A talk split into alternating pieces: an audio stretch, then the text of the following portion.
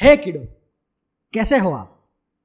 आज की अकबर बिरबल की कहानी, कितनी माताएँ। एक बार अकबर बिरबल हमेशा की तरह टहलने के लिए जा रहे थे। रास्ते में उन्होंने एक तुलसी का पौधा देखा तो मंत्री बिरबल ने झुककर प्रणाम किया। अकबर ने पूछा, कौन है ये? बिरबल ने कहा यह मेरी माता है। अकबर ने कहा यह तुम्हारी माता है?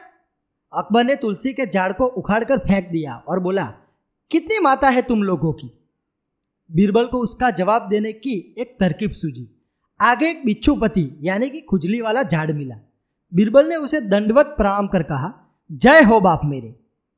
अकबर को फिर गुस्सा आ गया और दोनों हाथों से झाड़ को उखाड़ने लगा।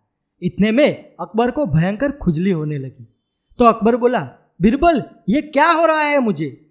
बीरबल ने कहा, आपने मेरी माँ को मारा, इसलिए मेरे बाप गुस्सा हो गया।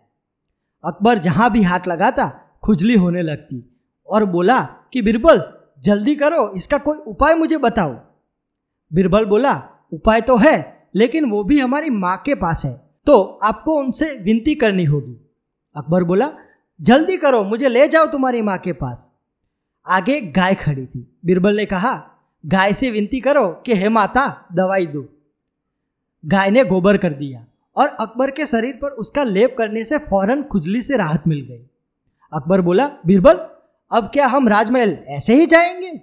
बीरबल ने कहा, नहीं बादशाह, हमारी एक और माँ है। सामने ही गंगा नदी बह रही थी। आप बोलिए, हर हर गंगे, जय गंगा मैया, और कूद जाइए।